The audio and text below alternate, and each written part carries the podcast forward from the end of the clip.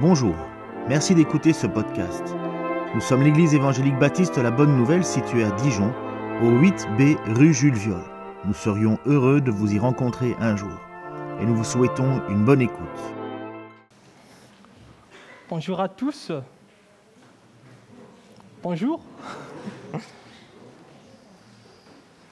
Je vous propose que l'on médite ce matin sur euh, l'un des récits les plus, peut-être je dirais, effrois du Nouveau Testament, le récit d'Ananias et Saphira. Ce récit se trouve dans le livre des Actes des Apôtres, au chapitre 5. Le livre des Actes des Apôtres, c'est le cinquième livre du Nouveau Testament. Ce livre fait en fait un lien indispensable entre le ministère terrestre de Jésus, développé dans les évangiles, et la doctrine chrétienne exposée par les apôtres. Quand on regarde nos Bibles, dans nos Bibles, ce livre est intitulé Les actes des apôtres. Mais ce livre aurait bien pu s'appeler Les actes du Saint-Esprit, parce que c'est le Saint-Esprit qui est à l'œuvre tout au long de ce livre. C'est le Saint-Esprit qui contrôle, qui influence le progrès de l'Évangile. C'est également le Saint-Esprit qui guide les pas des apôtres.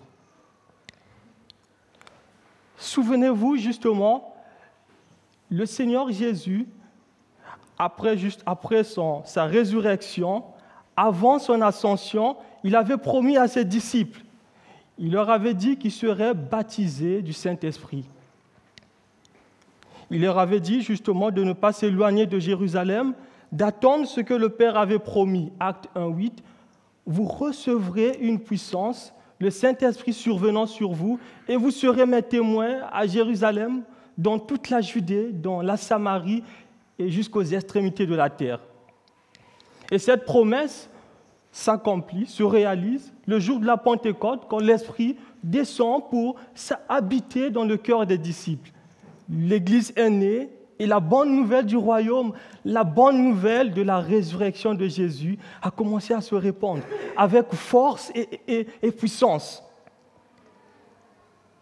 La Bible dit dans Acte 4, 32 que tous ceux qui étaient devenus des croyants vivaient dans une unité, dans une parfaite unité de cœur et d'esprit. Personne ne se prétendait propriétaire de ses biens, mais ils partageaient tout ce qu'ils avaient. Ils étaient les premiers chrétiens, ils étaient d'un seul cœur, ils étaient qu'un cœur et qu'une âme. Ces premiers chrétiens avaient en fait compris qu'en Christ, il n'y a ni grec, ni juif, il n'y a ni homme, ni femme, et que tous nous sommes un en Jésus-Christ. L'unité et l'amour c'est la marque, c'est l'élément qui caractérise les enfants de Dieu en fait. Eh bien, dans ces, petits commencements de l'Église, il y avait un programme de participation volontaire de la communauté pour venir en aide à ceux qui sont dans le besoin, généralement aux pauvres. Ce n'était pas si évident pour les premiers, les juifs de l'époque. Pourquoi ce n'était pas, si, pas si évident? Parce qu'il y avait même un choix qu'il fallait faire entre le judaïsme et Christ. Il y avait même un choix qu'il fallait opérer entre Jésus-Christ et sa famille, Jésus-Christ et sa tribu. Certains avaient même perdu leur travail, certains étaient rejetés, étaient chassés de leur tribu parce qu'ils s'étaient convertis à Jésus-Christ, parce qu'ils avaient reconnu que Jésus-Christ était le Messie. Donc, dans le programme de participation volontaire de, euh, de l'Assemblée, ceux qui possédaient des champs, ceux qui possédaient des maisons, ils apportaient volontairement ce qu'ils avaient, ils vendaient cela et ils apportaient le prix, ils apportaient l'argent qu'ils déposaient aux pieds des apôtres. Et la distribution était faite justement en fonction des, besoins de la communauté, en fonction de ceux qui étaient dans le besoin. Ça, c'est le contexte. Et nous allons maintenant lire le texte de ce matin qui se trouve dans Actes 5, 1a, 1 à 11. La Bible dit, Mais un homme nommé Ananias, avec sa femme Saphira, vendit une propriété et retint une partie du prix, sa femme le sachant. Puis il apporta le reste et le déposa aux pieds des apôtres. Pierre lui dit, Ananias, pourquoi Satan a-t-il rempli ton cœur au point que tu montes au Saint-Esprit et que tu aies retenu une partie du prix du champ? S'il n'eût pas été vendu, ne te restait-il pas? Et après qu'il a été vendu, le prix, n'était-il pas à ta disposition? Comment as-tu mettre en ton cœur un pareil dessein? Ce n'est pas à des hommes que tu as menti, mais à Dieu. Ananias entendit ces paroles, tomba et expira. Une grande crainte saisit tous les auditeurs. Les jeunes gens s'étant levés, l'enveloppèrent, l'emportèrent et l'ensevelirent. Environ trois heures plus tard, sa femme entra sans savoir ce qui était arrivé Pierre lui adressa la parole. Dis-moi, est-ce à tel prix que vous avez vendu le champ? Oui, répondit-elle. C'est à ce prix-là. Alors Pierre lui dit, Comment vous êtes-vous accordé pour tenter l'Esprit du Seigneur? Voici ceux qui ont enseveli ton mari sont à la porte, ils t'emporteront. Au même instant, elle tomba aux pieds de l'apôtre et expira. Les jeunes gens s'étant entrés, étant entrés, la trouvèrent morte.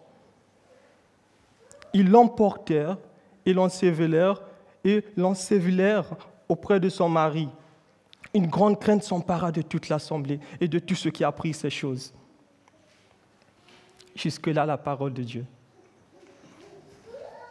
Je ne sais pas si vous êtes déjà arrivé il y a certains chrétiens qui ont une fausse image de Dieu, une idée faussée de Dieu. Il y a d'autres qui font une comparaison, ils, disent, ils font une comparaison entre l'Ancien Testament et le Nouveau Testament.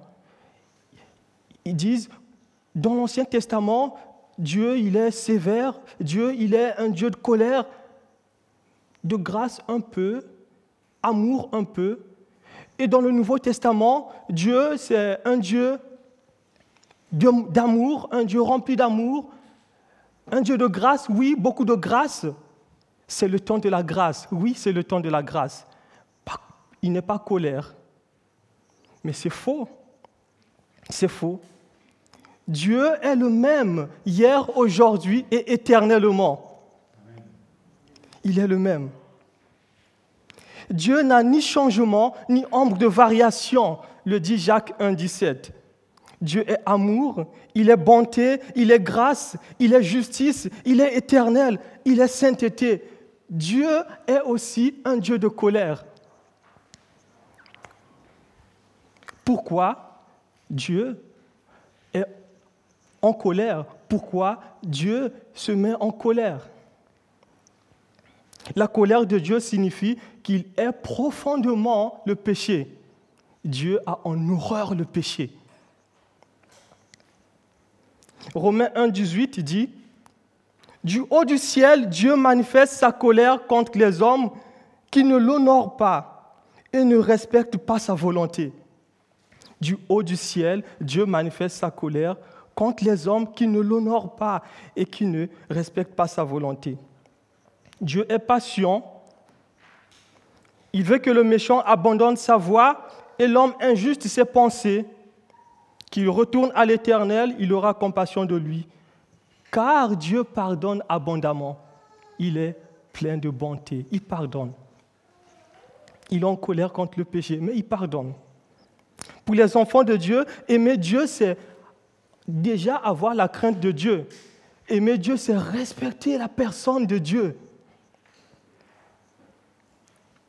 Je vous propose alors qu'on médite ce texte autour de trois points. Nous allons voir en premier la spiritualité d'Ananias et Saphira. En deuxième, nous allons voir le jugement de Dieu sur Ananias et Saphira. Et en troisième point, nous allons voir la crainte de Dieu suite à la mort d'Ananias et Saphira. Commençons par le commencement, la spiritualité d'Ananias et Saphira. Comme je l'ai rappelé tout à l'heure, il y avait au début, à l'église primitive, un programme de participation volontaire de la communauté. Ce programme visait en fait à aider ceux qui étaient dans le besoin. C'est un peu comme ce que nous faisons souvent dans les églises. Il y a un frère ou une sœur qui est dans le besoin, l'église va faire une, collecte ou va, va essayer de rassembler quelque chose pour aider cette, cette personne. C'est toujours volontaire, il n'y a pas on n'oblige personne à donner ou à ne pas donner en fait.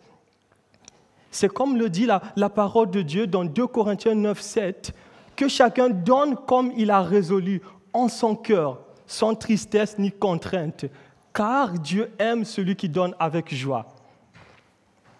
Donc, dans le cadre de ce programme de participation volontaire, chacun était libre de donner ou de ne pas donner, de vendre sa propriété et de ne pas vendre. De vendre ses biens de valeur et de ne pas vendre. Dans le verset qui précède justement le, chapitre 5 de Actes que nous sommes en train d'étudier, on voit un homme qui est un exemple à suivre, Barnabas. Barnabas. Acte 4, 36 à 37 dit Joseph, surnommé par les apôtres Barnabas, ce qui signifie fils d'exhortation, lévite, originaire de Chypre, vendit un champ qu'il possédait et apporta l'argent et le déposa aux pieds des apôtres. Regardez, le cœur aimant de ce serviteur, regardant et imitant son amour pour Dieu, imitant son amour pour les frères et sœurs dans la foi.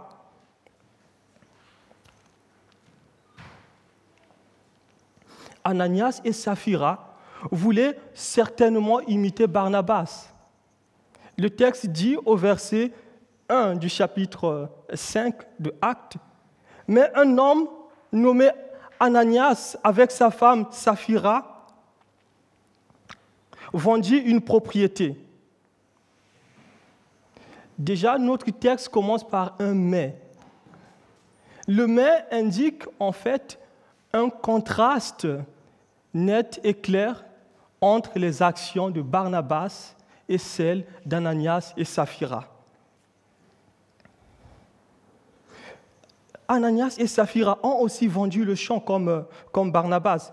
Mais contrairement à Barnabas, Ananias a gardé pour lui une partie du prix, sa femme le sachant. Qu'est-ce qu'on voit? C'est de l'hypocrisie, claire et nette.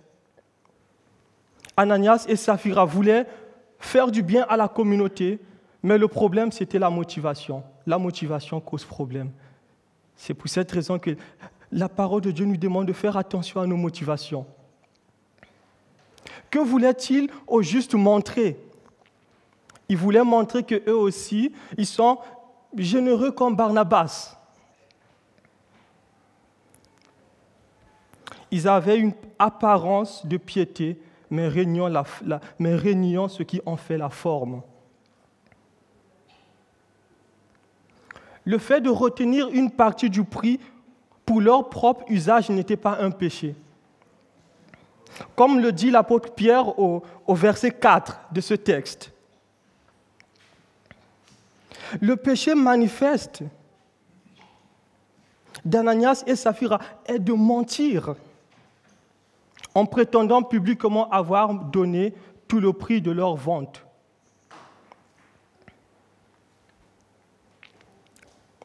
Le péché le plus profond et le plus dévastateur d'Ananias et Saphira, c'est en fait l'hypocrisie. Nous arrivons en fait au cœur du récit, l'hypocrisie. C'est quoi au juste l'hypocrisie? En grec, l'hypocrisie s'applique à un acteur. Vous avez certainement déjà suivi des films comme euh, La Passion de, Christ ou le film de Moïse. Dans la Passion de Christ, nous voyons un homme qui joue le rôle de Christ. Il va ressusciter les morts, il va guérir les malades, il va faire des miracles. Il joue justement un rôle. Il, est un acteur. Mais ce n'est pas lui le Messie. Il n'est pas le Messie. Il n'est pas Christ. Il joue justement le rôle de Christ. Mais il le joue très bien. D'ailleurs, quand je, je suivais, quand je, quand je suivais ce film, une fois j'avais suivi ce film, je m'étais fondu en larmes tellement qu'il jouait très bien le rôle et que les paroles étaient aussi, étaient aussi vraiment euh, poignantes. Je m'étais fondu en larmes. L'hypocrisie. L'hypocrite, il fait la même chose. L'hypocrite, il joue le rôle d'un acteur. Il est un acteur. Il se cache derrière un voile. Il se cache derrière un masque. Il professe de manière délibérée être ce qu'il n'est pas. D'ailleurs, dans la Bible, aucun péché n'a suscité autant de réprimandes par le Seigneur que l'hypocrisie. Dans le serment sur la montagne, le Seigneur Jésus avertit ses disciples à plusieurs, à plusieurs reprises de l'hypocrisie. Il les avertit. Dans Matthieu 6, 1 à 4, le Seigneur Jésus dit, Gardez-vous de pratiquer votre justice devant les hommes pour en être vu. Autrement, vous n'aurez point de récompense auprès de votre Père qui est dans les cieux. Lors donc que tu fais ton aumône, lors donc que tu fais l'aumône, ne sonne pas de la trompette devant toi, comme le font les hypocrites dans les synagogues et dans les rues, afin d'être glorifiés des hommes. Je vous le dis, en vérité, ils reçoivent leur récompense. Mais quand tu fais l'aumône, que ta main gauche ne sache ce que fait ta droite, afin que ton aumône se fasse dans le secret, et ton Père qui voit dans le secret te le rendra.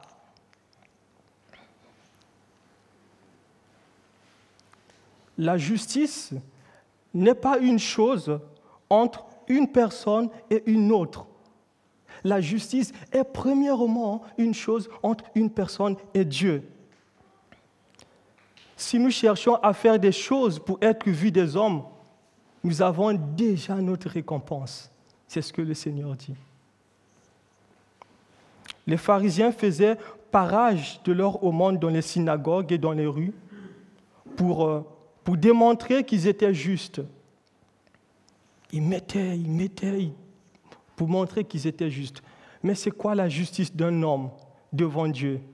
La justice d'un homme devant Dieu, c'est comme un vêtement souillé. C'est comme le linge le plus souillé.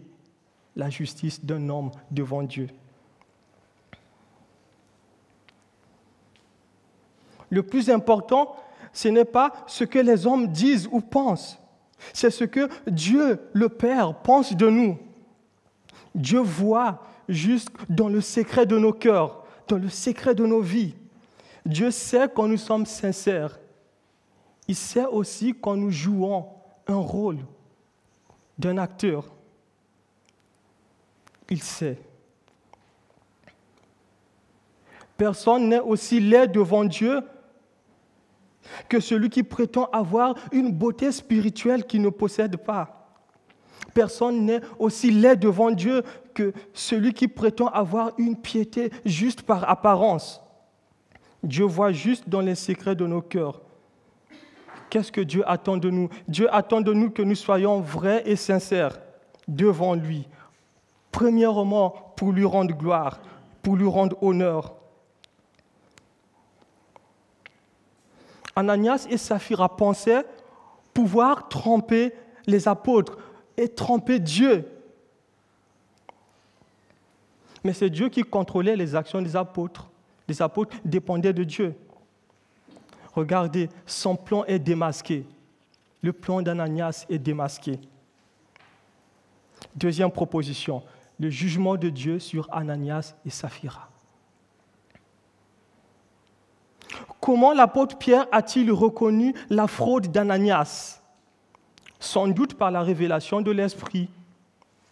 Il dit au verset 3, Ananias, pourquoi Satan a-t-il rempli ton cœur au point que tu montes au Saint-Esprit et que tu aies retenu une partie du prix du champ? S'il n'eût pas été vendu, ne te restait-il pas? Et après qu'il a été vendu, le prix n'était-il pas à ta disposition? Comment as-tu pu mettre dans ton cœur un pareil dessein? Ce n'est pas à des hommes que tu as menti, mais à Dieu. Ananias attendait sans doute être acclamé par le peuple pour son don. Il attendait à être remercié pour sa générosité, salué pour sa piété. Son hypocrisie est démasquée. C'est terrible. L'apôtre Pierre accuse Ananias en disant, Ananias, Satan a rempli ton cœur. Le verbe traduit ici par rempli renvoie à l'idée de contrôle, à l'idée de l'influence. C'est le même verbe qui est utilisé dans Éphésiens 5, 18, qui dit ne vous enivrez pas du, vin, c'est de la débauche. Soyez au contraire remplis de l'esprit. C'est un danger qui nous guette tous. Si notre cœur n'est pas rempli de l'amour de Dieu, si notre cœur n'est pas rempli de la grâce de Dieu, si notre cœur n'est pas rempli de la parole de Dieu, il sera rempli d'autres choses. Sera rempli peut-être de l'amertume, de la colère et d'autres choses qui nous éloignent de Dieu.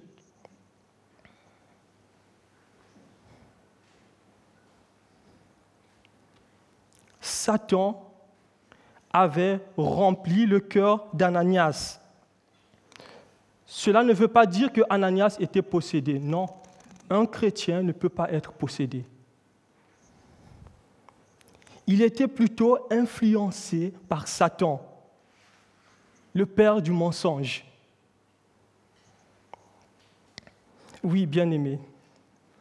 La Bible nous demande de ne pas donner accès au diable. La Bible dit dans Jacques 4, 7, Soumettez-vous donc à Dieu, mais résistez au diable et il fuira loin de vous. Approchez-vous de Dieu et il s'approchera de vous.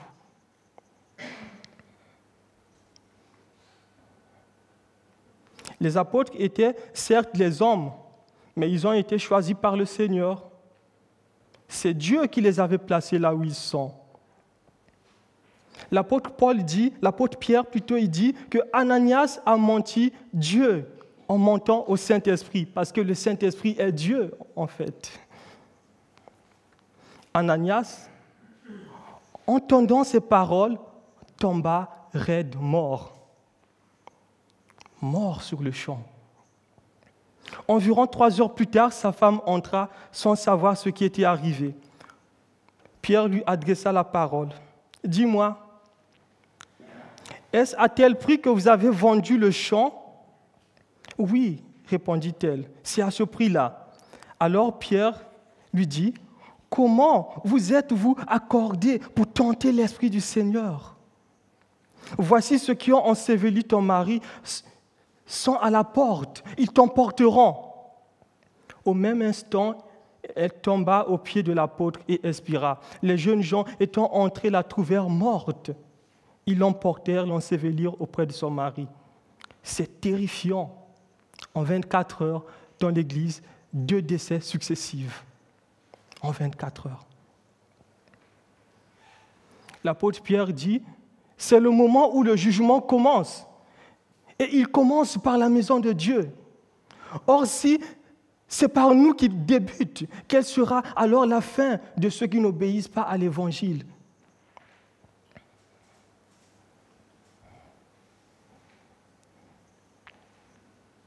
Pourquoi un tel jugement? Nous sommes à une époque très importante de l'histoire de l'Église. Nous sommes au premier commencement, au premier début de l'Église. Il fallait que Dieu juge pour garder son Église de la corruption. Il fallait que Dieu juge pour garder son Église de l'hypocrisie et du mensonge d'Ananias et Saphira, pour faire peur à ceux qui, ceux qui seront tentés d'agir comme eux, pour les faire peur. Il y a une façon d'agir dans la maison de Dieu. La mort d'Ananias et Saphira montre à quel point Dieu a en horreur du péché. C'est pour le péché que Christ est mort sous la croix. Lui, le juste. Le prophète Ésaïe, il dit dans Ésaïe 53 que Christ a été percé pour nos péchés. C'est pour nos fautes qu'il a été brisé. Le châtiment qui donne la paix est retombé sur Christ. Christ a porté nos péchés à la croix du calvaire. Il a bu la coupe de la colère de Dieu jusqu'à sa dernière goutte à cause du péché. Pas pour ses péchés, pour nos péchés, pour le péché. Puisque Dieu nous a fait grâce en Jésus-Christ, en, effaçant l'acte dont les ordonnances nous condamnaient et qui subsistait contre nous, en le clouant à la croix, Dieu attend de nous que nous aspirions à la sainteté. Dieu attend de nous que nous soyons saints comme lui-même est saint. Dieu peut reprendre, il peut reprendre un croyant qui persiste dans le, péché. Dieu peut le reprendre pour ne pas qu'il aille aussi loin dans le péché. La mort est la forme ultime du jugement. La, mort est la forme ultime de la discipline de Dieu pour les croyants pécheurs. Dans l'église de Corinthe, il se passait quelque chose de terrible. Vous avez certainement déjà lu le chapitre 11 de l'épître de la première épître de Paul aux Corinthiens. L'apôtre Paul parle à partir du verset 17 de la condition des chrétiens au repas du Seigneur. Comment il parle, comment prendre le repas du Seigneur, quelles sont les, conditions, les dispositions pour, prendre, pour participer, pour prendre le repas du Seigneur. Il dit, ce que je ne loue point, c'est que vous vous assemblez non pour devenir meilleur, mais pour devenir pire. En fait, les agapes de l'église de Corinthe, à l'époque, se terminaient par un temps de sainte scène. Ce qui tracassait l'apôtre Paul, c'est en fait le temps de sainte scène qui devrait être un temps qui, qui renvoie, qui, qui représente, qui rassemble les croyants, les divisait en fait les agapes étaient devenus un temps caractérisé par l'égoïste, la complaisance centrée sur soi-même, au lieu que ce soit les temps caractérisés par l'amour, la fraternité. L'Église était divisée lors de la célébration du repas. Quand ils se mettaient à table pour prendre le repas, chacun commençait, à prendre son, propre repas, tandis qu'un frère avait faim, il n'avait pas assez de ressources pour s'acheter à manger. Et un autre était ivre. C'était terrible dans l'église de Corinthe. Ce manque d'amour pour les frères et sœurs, cet égoïste, ce manque d'unité était en fait synonyme du mépris de l'église qui est le corps de Jésus-Christ. Était le mépris de l'église qui est composé des pierres vivantes qui sont les croyants. L'apôtre dit, c'est pourquoi celui qui mange le pain ou, boive, ou boira la coupe du Seigneur indignement sera coupable envers le corps et le sang du Seigneur. 1 Corinthiens 11, 27. De façon digne, indigne. Qu'est-ce qu'il veut dire par là? De façon indigne. C'est en fait quand on ne réalise pas qu'en Christ nous sommes un seul corps. Quand on ne réalise pas qu'en Christ nous sommes une seule Église. Et quand on a un problème avec un frère ou une sœur, on ne prend pas le temps de, de régler ce différent. Et on participe à la Sainte Seine. Ça, c'est participer de façon indigne à la table du Seigneur. C'est en fait manger et boire un jugement contre soi-même. Parce que le pain, de Christ, le pain qu'on prend lors de la Sainte Seine, ça symbolise, c'est symbole du corps de Christ. Et la coupe qu'on boit lors de la Sainte Seine, ça représente le sang de Jésus-Christ qui a été versé, coulé sous la croix pour nous, pour nous laver de nos péchés. L'apôtre Paul explique ce que le jugement comportait. Le jugement comportait la maladie, ça comportait aussi la mort. Il dit, c'est pour cela qu'il y a parmi vous beaucoup d'infirmes et de malades, et qu'un grand nombre sont morts. Si nous nous jugeons nous-mêmes, nous ne serions pas jugés. Mais quand nous sommes jugés, nous sommes châtiés par le Seigneur afin que nous ne soyons pas condamnés avec le monde. 1 Corinthiens 11, 30 à 32. La solution était de se juger soi-même. S'il y a un problème, si j'ai un problème avec mon frère ou ma soeur, je résous d'abord le problème. On se pardonne mutuellement. On se réconcilie avant de prendre la Sainte Seine. Et on cherche à vivre dans l'unité. Et une autre possibilité, si on refuse tout cela, une autre possibilité, c'est le jugement de Dieu. Et c'est terrible, le jugement de Dieu. Troisièmement, la crainte de Dieu suite à la mort d'Ananias et Saphira. Le texte dit, une grande crainte s'empara de toute l'assemblée et de tous ceux qui apprirent ces choses. Acte 5, 11. Cette expression, une grande crainte, est reprise deux fois dans ce court passage, 1 à, 1 à 11.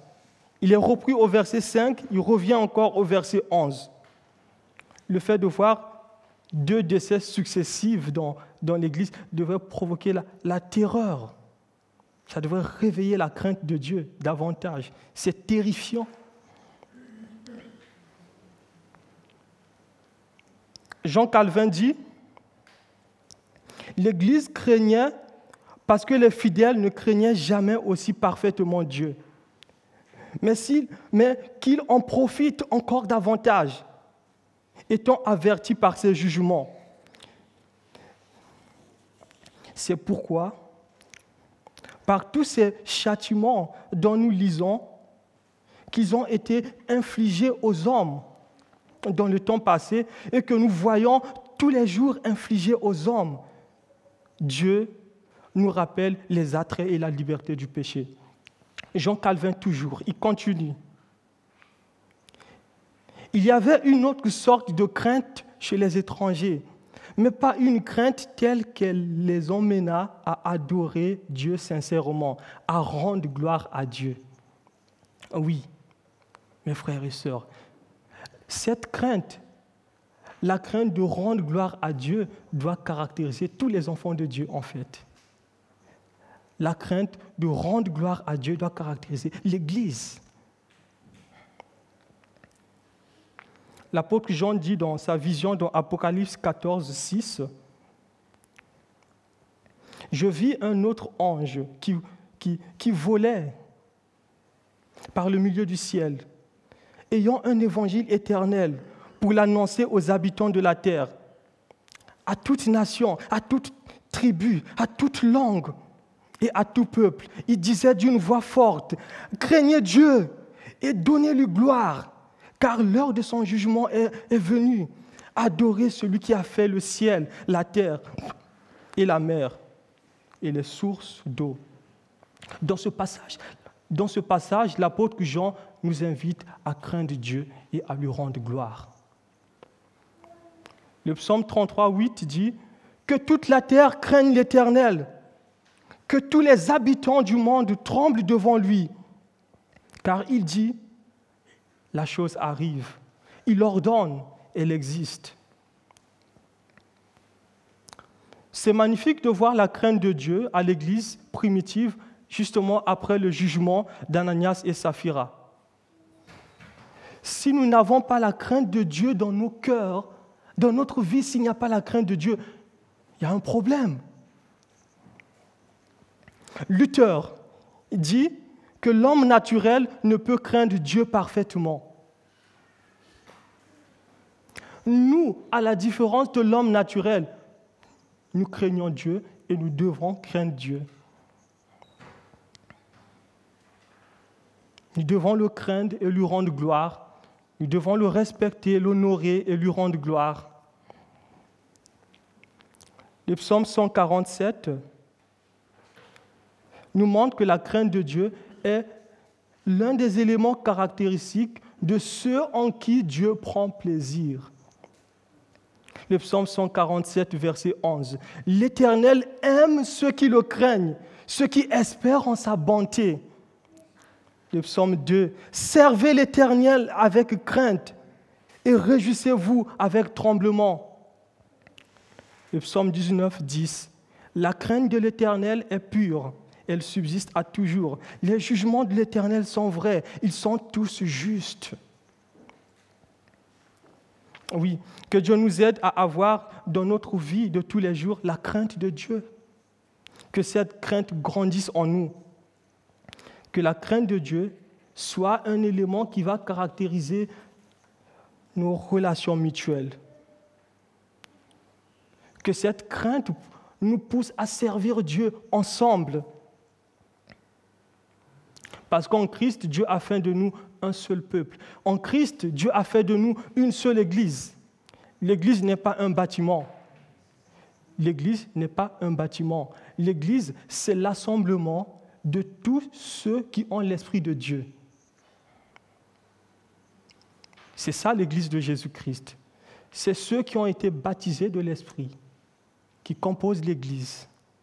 C'est ceux qui ont été, bien avant la fondation du monde, élus pour être saints et irrépréhensibles devant Dieu. Éphésiens 1, 4. C'est ça l'Église. Alors qu'est-ce que ce récit nous apprend au juste? Premièrement, Dieu voit jusque dans le secret de nos cœurs. Il peut savoir quand nous agissons de façon sincère et quand nous faisons les choses juste par apparence. Deuxièmement, Dieu a en horreur l'hypocrisie et le mensonge. Dieu attend de nous que nous agissons de façon sincère et authentique devant lui premièrement et devant l'Église. Troisièmement, Dieu est honoré quand nous le craignons, quand nous l'honorons et quand nous lui rendons gloire. Il est honoré. Prions le Seigneur. Merci Seigneur pour ta bonté. Merci Seigneur pour ta fidélité. Merci Seigneur de ce que, en mettant ton esprit en nous, tu nous as aussi mis la crainte de ton nom. Quelle grâce de savoir que tu as fait de nous un seul peuple. Il n'y a plus ni esclave, ni libre. Il n'y a plus ni juif, ni grec. Il n'y a plus ni barbare. Nous sommes tous un en Jésus-Christ. Quelle grâce. Merci encore pour ce récit qui nous, qui nous montre encore que tu es un Dieu qui juge. Et merci pour ce récit qui nous montre que nous devons vraiment euh, te servir avec crainte. Avec crainte. Nous devons veiller. Oui, Seigneur. Tu es un Dieu de grâce et tu continueras encore à manifester ta grâce. Oui, Seigneur que ta gloire remplisse la terre, comme nous l'avons chanté tout à l'heure.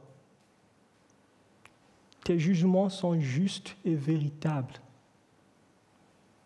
Tu es infaillible, mais nous sommes faillibles. Nous sommes très souvent des hypocrites, moi en premier. Mais tu me fais grâce de me tenir devant ton assemblée pour parler de ta parole. Pardonne-moi et pardonne-nous, Seigneur, pour toutes les fois où nous avons mis le masque devant notre frère, devant notre sœur, même devant toi. Pensons que nous pouvons nous cacher devant toi, mais personne ne peut se cacher devant toi. Tu vois une fourmi noire dans la nuit noire, sur un morceau de bois noir. Béni sois-tu, Seigneur, et aide ton Église à mettre en pratique ta parole. Au nom de Jésus. Amen.